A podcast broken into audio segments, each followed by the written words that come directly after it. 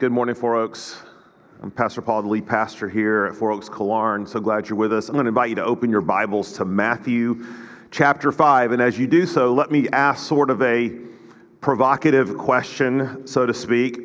And here it is What is the best sermon that you have ever heard?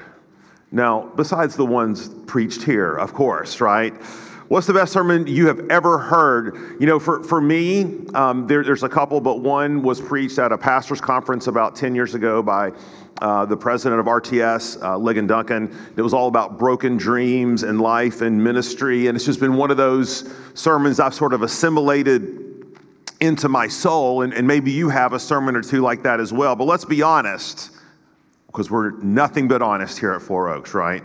Of the thousands of sermons that most of you have listened to, or sat under, or been to a retreat, or a podcast, or maybe even here at Four Oaks, let's be honest, you don't remember most of them. And, and I'm just going to tell you that is okay, right? That is okay. Because preaching is on a weekly basis is meant to spur us on to loving good deeds. It's meant to reorient our lives. And it sort of serves as a repository of truth over time that we sort of assimilate and accumulate even when we're not fully aware of it.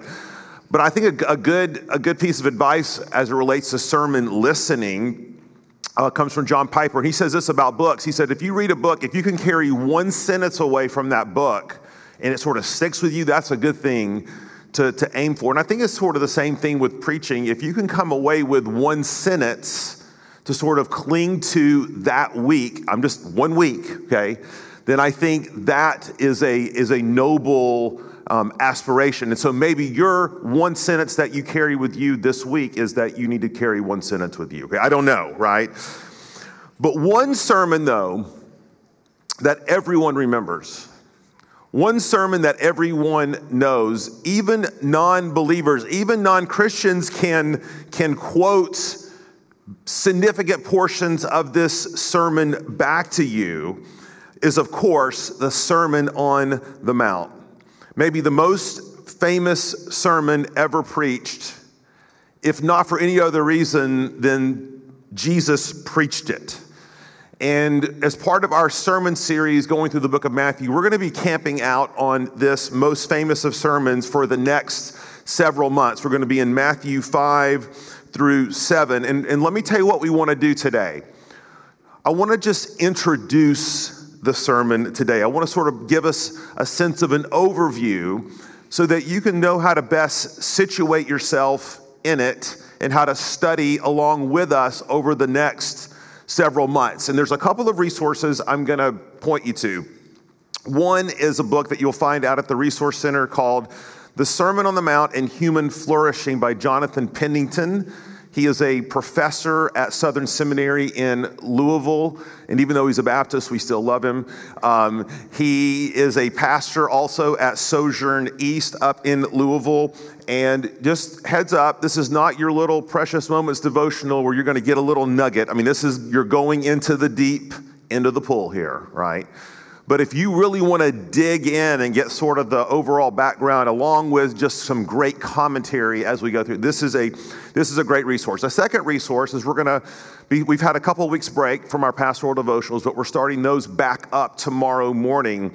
And we also are going to be taking those times to really dig into this sermon in preparation for the next week's message. So, so those are a couple of resources. And again, what we're going to do this morning is read the first 12 verses of the Sermon on the Mount as sort of a, an introduction. We're not going to unpack them in detail. I just want to grab some nuggets from them to introduce this, and we'll get into the meat of the sermon next week. But if you can, I'll invite you to stand and let's read Matthew 5, verses 1 through 12 as we begin our sermon journey through the greatest sermon ever preached. Matthew 5. Seeing the crowds, he, meaning Jesus, went up on the mountain, and when he sat down, the disciples, his disciples, came to him. And he opened his mouth and taught them, saying, Blessed are the poor in spirit, for theirs is the kingdom of heaven. Blessed are those who mourn, for they shall be comforted. Blessed are the meek, for they shall inherit the earth. Blessed are those who hunger and thirst for righteousness, for they shall be satisfied. Blessed are the merciful, for they shall receive mercy. Blessed are the pure in heart, for they shall see God. Blessed are the peacemakers for they shall be called sons of God. Blessed are those who are persecuted for righteousness' sake, for theirs is the kingdom of heaven. Blessed are you when others revile you and persecute you and utter all kinds of evil against you falsely on my account. Rejoice and be glad, for your reward is great in heaven for so they persecuted the prophets who were before you. Let's pray. Father, for some of us who've been in church for a while, these are probably super familiar verses. In fact, so familiar, we're not even quite sure what they say, what they mean. They are so otherworldly, they are so upside down. So much in this sermon, from a human perspective, let's be honest, doesn't make sense. And so, Father, we pray that over these next several months, your Holy Spirit would pierce through our cynicism, pierce through our, our numbness, pierce through our familiarity, and that we could come to experience anew the life giving words that you call your disciples to who follow you as King Jesus. And so, Lord, give us your grace. Bless our time this morning. It's in your name we pray. Amen. Please take your seats. You know that alliteration is one of my favorite things in sermon outlines, but you will have none of it this morning at all, right? Because this is going to be a little more teachy than, than preachy, if I can say it that way.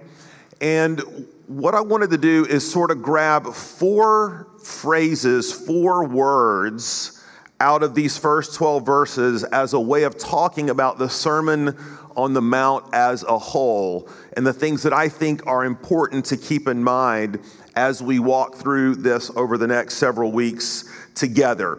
And, and here's the first phrase I want to want to talk about. You look see in verse 1, it talks about seeing the crowds. Seeing the crowds, our first point. He opened his mouth and taught them. Now, to understand the significance of the crowds as it relates to the Sermon on the Mount, it'll probably helpful for us just to review quickly where we've been in Matthew's gospel. It helps us understand that Jesus doesn't just drop a sermon, right? And drop the mic and walk off the stage. There, there's a whole flow of what's happening here. We're, we call this sermon series going through Matthew, King and Kingdom. Because, as we said, Matthew's purpose in this gospel, his purpose for you in your life, is that you will recognize Jesus as King. That he indeed is the long awaited Messiah who was prophesied in the Old Testament. And that's Matthew's purpose. He wants to show you that Jesus is God's anointed king, and by thus implication, your anointed king. So Matthew takes us through the lineage of the king, and then talks about how Jesus was worshiped as a king, and how he survives an attack by another rival king. And then as he grows up, he's anointed and presented publicly as the king by John the Baptist. And then he goes into the wilderness and is tested as the king. And then he comes out proclaiming the message of the king. And here's Jesus' essential message He says, Repent, for the kingdom of heaven is at hand. In other words, we think about repentance as woodenly not sinning or doing what is right. But for, for Jesus, repentance encompasses so much more, right? It's a whole life, whole heart call. It is, it is, a, it is, a, is a proclamation from Jesus to all of us to reorient every aspect of our lives to his kingship. That there is a new king on the block, so to speak, and that as the king, he is ushering in his kingdom. And what we've seen is that to, to, sort of demonstrate this, it's one thing to say it, it's another thing to demonstrate it. What we've seen in Matthew is that, be, that Jesus begins doing the works of the kingdom, right? He's healing, he's opening the eyes of the blind, he's, he's exorcising demons. Sin is being pushed back. Darkness is being pushed at the pushed back. The kingdom is breaking through. Now, the kingdom here is a spiritual kingdom. It's not a political kingdom. Jesus says, I'll deal with the political kingdom at the end of time when I come. And every knee will bow and every tongue will confess that I am Lord. But right now, let's start with your heart. And that's that's the central proclamation of this kingdom. And, and as we look at the text, look at verse 1, it says, crowds are seeing the crowds. In other words, thousands have responded. And they are now caught up in this and they are following him. And when it says that his disciples came to him, I don't think he means just the 12, okay? Because sometimes we can think of the Sermon on the Mount as Jesus calls his 12 disciples to him and everybody else is kind of there eavesdropping. Disciples can be a generic word, it just means followers. But I think it's very clear that this is a sizable crowd of hundreds, if not thousands. Listen to Matthew 7 28 and 29. This is the end of the sermon. And listen what Matthew says. And when Jesus finished these sayings, the crowds see that, were astonished at his teaching. For he was teaching them as one who had authority and not as their scribes. So, so do you see what's happened here? Jesus has been going around doing the works of the kingdom, and this has everybody's attention because everybody loves a show, right? Everybody loves a miracle. Everybody does a little, loves a little magic trip. The crowds are on fire. They are coming, they're coming to see what's happening. But now that he's got their attention, he says, Come closer, let me tell you, you love the works of the kingdom. Now let me give you the words of the kingdom. If you want to follow me, if you want to be a part of my realm, then let me unpack this for you. And in a lot of ways, we can say that the Sermon on the Mount is Jesus's manifesto. It's, it's as if he has drawn everyone together and said, You want to be a part of God's kingdom. God's kingdom has come. Let me tell you how we are to live, how you are to live, Christian, in light of this new reality. In other words, here at the inauguration of my new administration, and, we all understand this, right? We live in a very political town. There's always someone famous coming through here, right? With a stump speech, with, a, with an agenda, with a, with a 12 point plan from both sides of the party. People are campaigning. And, and what are they doing when this happens? This person, he or she, is, is representing a particular party, but they're representing a set of values. They're, they're presenting a vision. They're saying, if you elect me, this is the sort of thing that you can expect to see happen. This is, this is how I envision life for you as a citizen. And in much the same way, Jesus has shown up, but make no mistake, he's not trying to get elected. He is the king. And he is declaring what is. He is declaring what will be. And for those who have ears to hear, Jesus says, Let me show you the path to the good life. Guys, don't you want the good life? We're going to talk about that more here in just a minute. But, but, but make no mistake, and we've said this over and over again, we can't be sort of detached observers to what's happening here. The Sermon on the Mount is not there for us to sort of pick and choose those little juicy nuggets that we think might orient to what we've already decided to do. Jesus says, No, no, no, it doesn't work that way. I am the king. Which brings us to our second point, okay? or second phrase I want you to hone in on. We're still in verse one, and at this rate, this could be a nine hour sermon. You realize this, okay? Have no fear. So it says, seeing the crowds, he went up to the mountain. Guys, mountains are super significant in the Bible.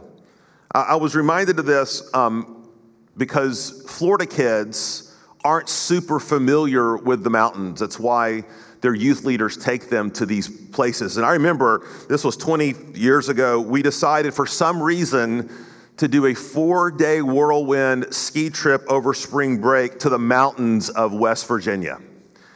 And I remember we piled into these 15 passenger vans. We were pulling a trailer. These were some of your children. We drove all night. They should have called this the death train. I cannot believe we all made it back, but somehow we did.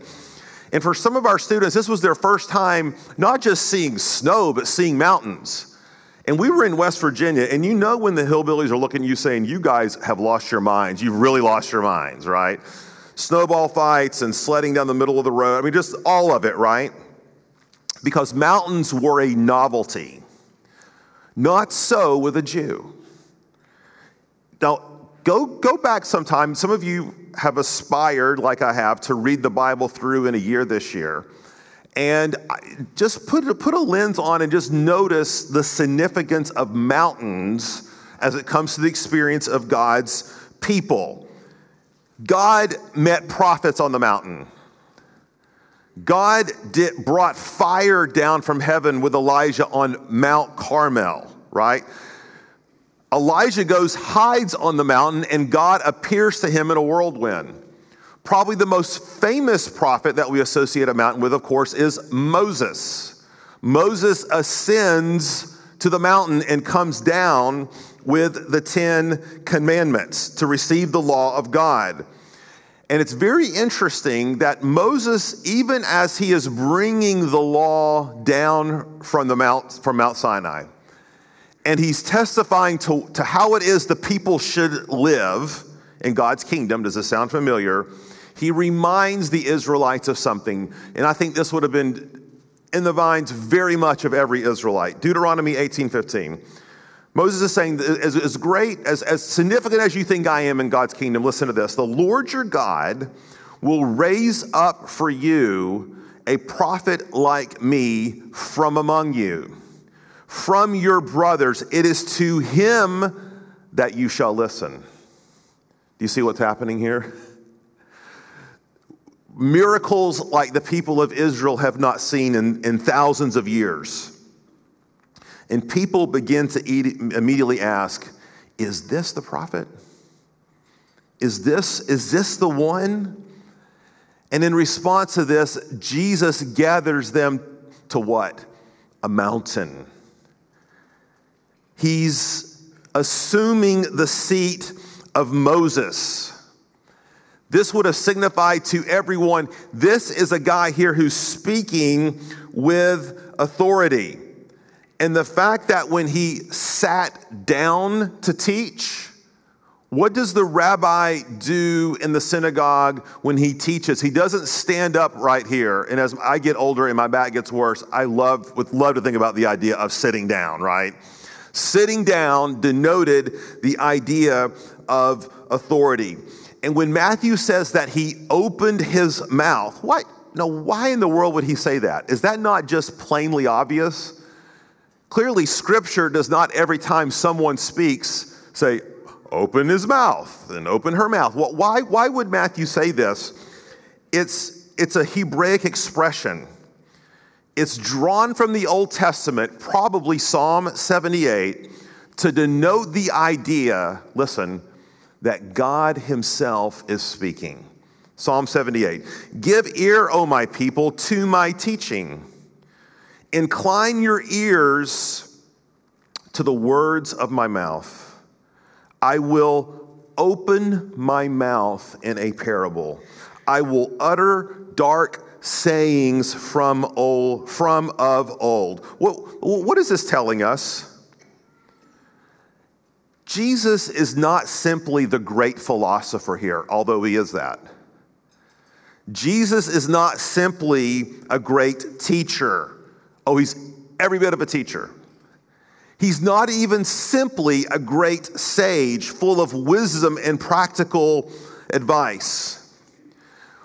Matthew's making us very clear this is nothing less than the king of the universe, speaking with authority as God and proclaiming his kingdom. And the immediate sense that we should get is what are we going to do with that? That's, that's going to make a claim of some sort. We, we, we can't just simply brush this off and say, I'll take the little nuggets of Jesus' wisdom, but I want to leave the authority right where it is. That's not the way it works. To receive, please hear this. To receive Jesus as Savior means to receive Him as King. And to receive Him as King means to receive Him as Lord. And this is an important thing that we need to carry through with us in this sermon because let's remember secular culture can actually quote a number of things in the Bible and actually be drawn to them. So, so if you went around and interviewed students on a high school or college campus and asked them, Do, do, do you know of any particular saying of Jesus? Or, or, or what's one thing that Jesus said that stood out to you?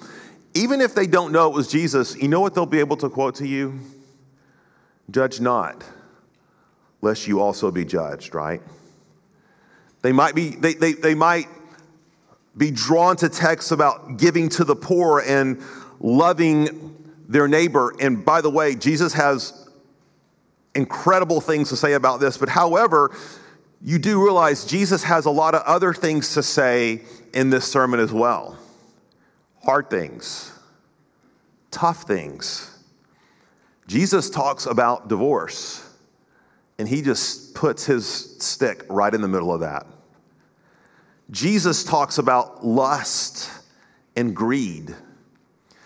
People say, well, Jesus never addressed the issues of gender and sexuality and those things. No, no contrary, absolutely he does. He speaks very clearly in the sermon about, about marriage, about sexuality. And what it means to be a follower of Christ means that we say we receive all of it.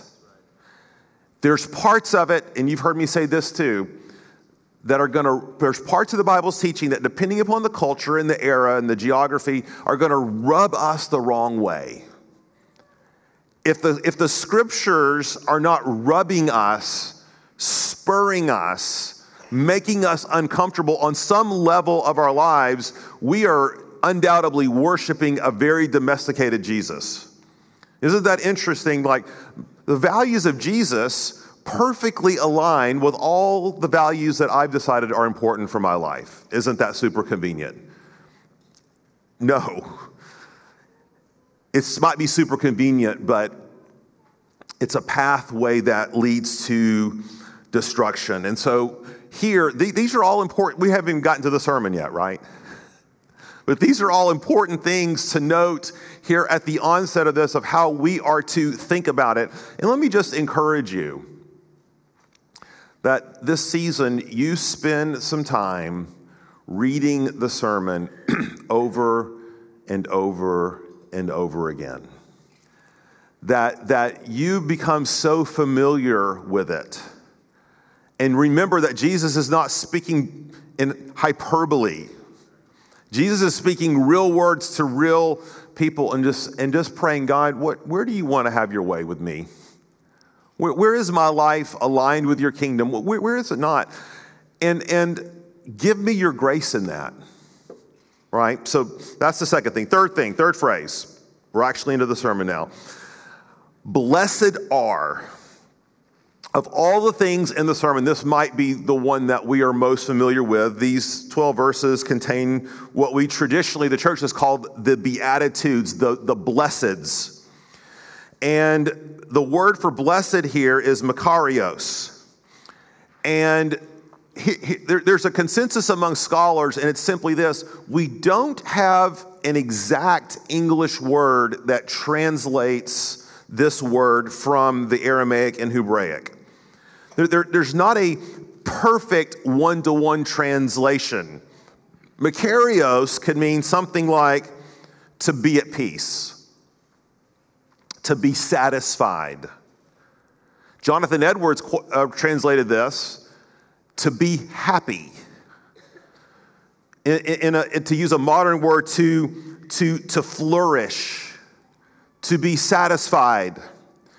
In other words, a, a, a, a Macarism, not to be confused with Macarena, you get what I'm saying. A Macarism is a pronouncement, listen, that if you want to flourish if in this life, if you want to be happy, and next week we're gonna we're gonna one of the things I want to do is try to, to show you biblically, your happiness and joy is not at odds with God's glory.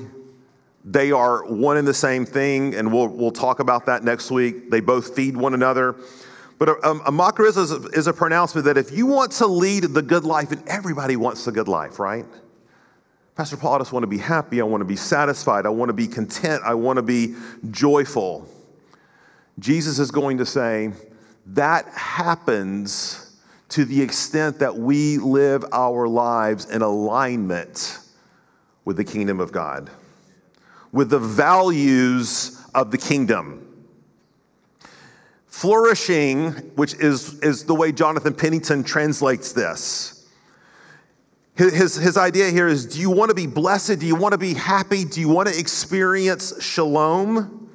Because, guys, guess what? In eternity, we'll have all of those things in spades. It will not be mere duty in heaven. God's glory and commands will be our heart's desire. But here, flourishing is this idea of put yourself on this trajectory, Christian value this and not that. And that sounds great, right? Until we start getting into the Beatitudes and we're like, no, wait a minute. How am I supposed to be happy when I'm being persecuted for righteousness' sake? That doesn't sound very happy to me.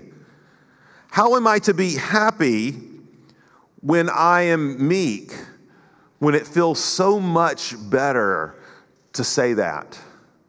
to post this, to, to, to, to, to stick the stick in at that point. So the Beatitudes are going to radically turn everything upside down for us. But, but make no mistake, that's what these are. They are an invitation to the good life. And in a lot of ways, you could view the sermon as just that. Okay? In fact, Pennington makes the case, and other scholars do too, that, that the Sermon on the Mount functions in a lot of ways like the wisdom literature does in the Old Testament. Let me show you a couple of parallels. So look at, for example, Proverbs 133. Whoever listens to me will dwell secure and will be at ease without dread of disaster. That's a proverb. That's not a promise, okay? It's a proverb, meaning this it doesn't mean that you won't have an accident or illness or death in this life. That's not what this means, right? It simply means when we trust in God, it is going to be well with our souls. We're going to have shalom. It's, it's a way of being in the world where we have a soul that is at rest, that is not dependent upon circumstances.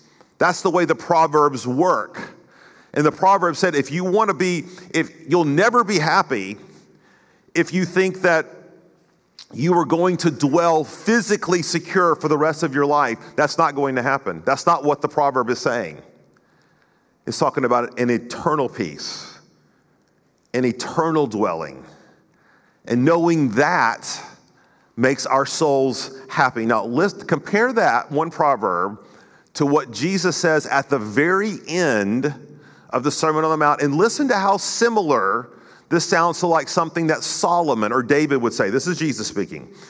Everyone then who hears these words of mine and does them will be like a wise man who built his house on the rock.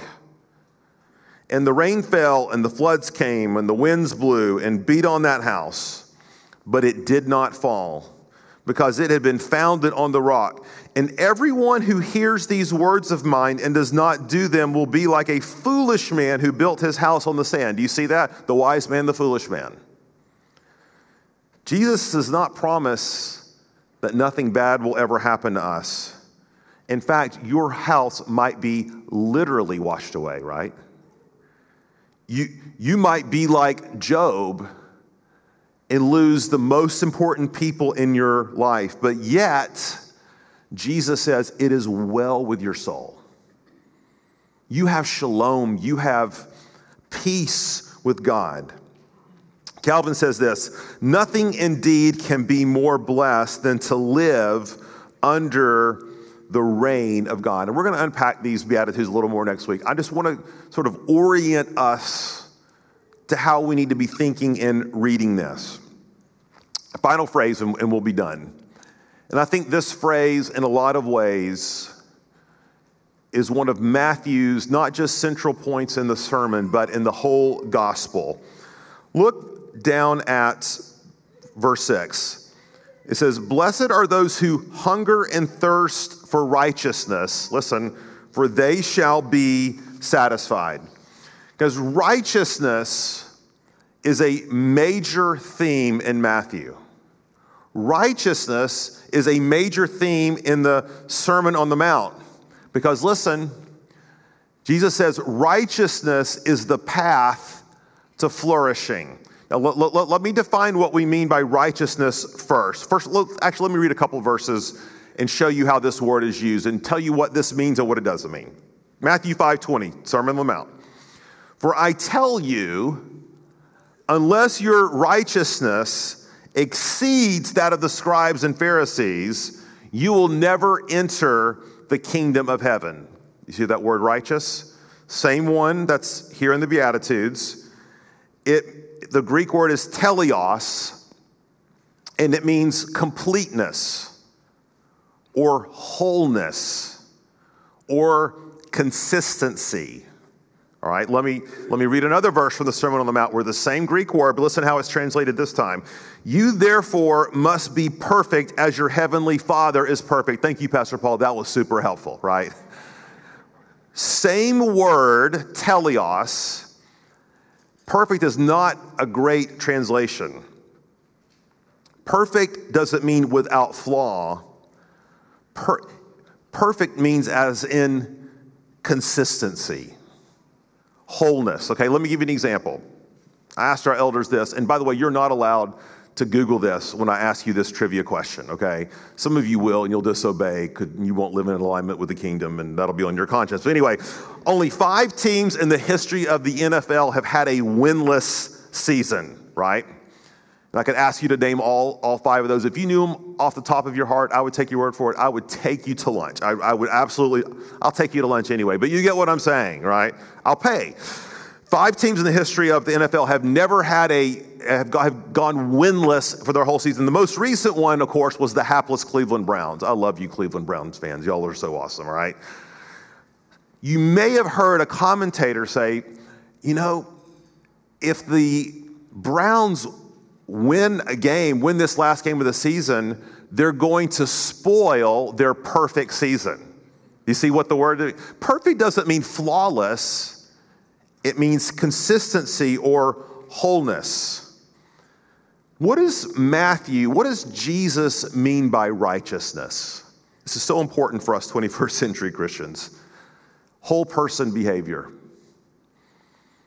It means there's a consistency between the inner heart and the outward behavior. They match.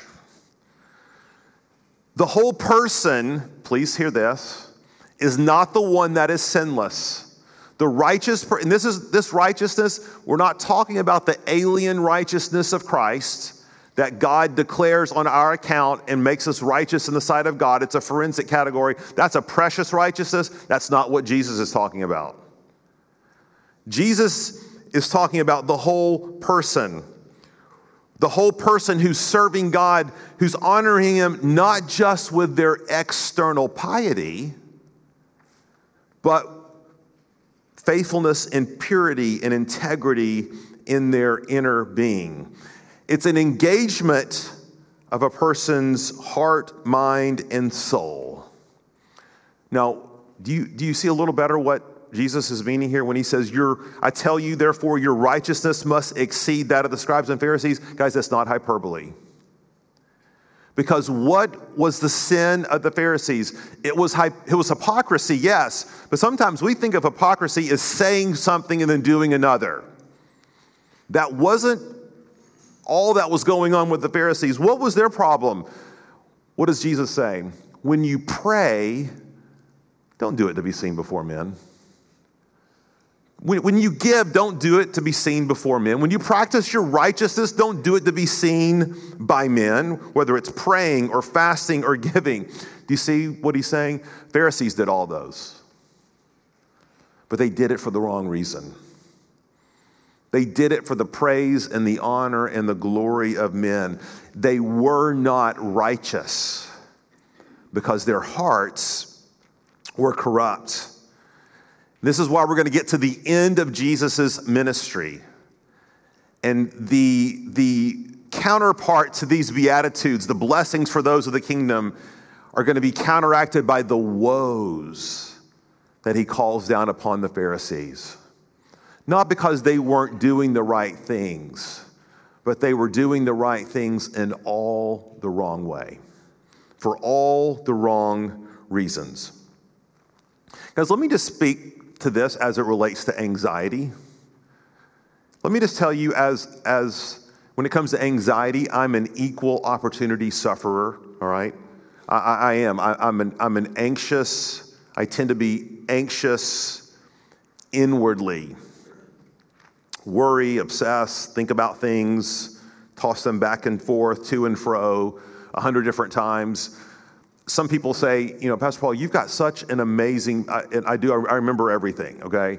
And you, what a blessing that is. It is not. Uh, it is a curse, let me tell you, okay? So understand anxiety. There, there's a medical anxiety, there's a psychological anxiety, and God's grace is there for us, along with medicine and counseling and all those things. But there is, let's not forget, there is such a thing as spiritual anxiety. An anxiety that's rooted in the soul. And we have to ask where does that kind of anxiety, spiritual anxiety, come from? Oftentimes, and maybe more often than we're willing to admit, it happens when the inner is not consistent with the outer where there is a splitting of the soul, and that the facade that we carry on from the outside causes incredible anxiety because we are afraid of being discovered. We are, be, we are afraid of being exposed as a fraud. We are, we are living these sort of split personality, spiritually speaking and we have deep anxiety. And Jesus' solution, there, there, there's two things to, to note about this. One is yes. And so when that anxiety alarm goes off in your head, when that red light begins to flash on your dashboard, I'm all for medicine and take it. Okay, everybody hear that? Don't don't, don't let that be your instinct. Say, what is going on here? Be curious about your anxiety. What, what, what is God trying to show you? And isn't it interesting when that kind of anxiety grips us, we try to stuff it down, and that works great, doesn't it? no, says no one ever. What is the solution? Lord, I am a sinner and my inner does not match up with my outer. And I'm bringing this to you, and I'm praying that you would pour your mercy and grace out on me. And, and please don't hear this, please hear this, give me a repentant heart. Guys, faith and repentance always go together. And again, righteousness, repentance is not perfection. It is an orientation that says to God, I want to be whole. I want to be whole in my marriage. I want to be whole with my kids. I want to be whole in my job. I want to be whole in my relationships. I want to be whole at work. I want to be the same person. I want there to be a consistency. And when there's not, and there often won't be, we don't stuff it down. We say, God, here it is in all its ugliness. And now I'm praying that you would give me a heart that's devoted to you, that is repentant, that leans upon you, that receives your mercy and grace, that, that calls things for what it is. And I promise you that that is the only solution to spiritual anxiety.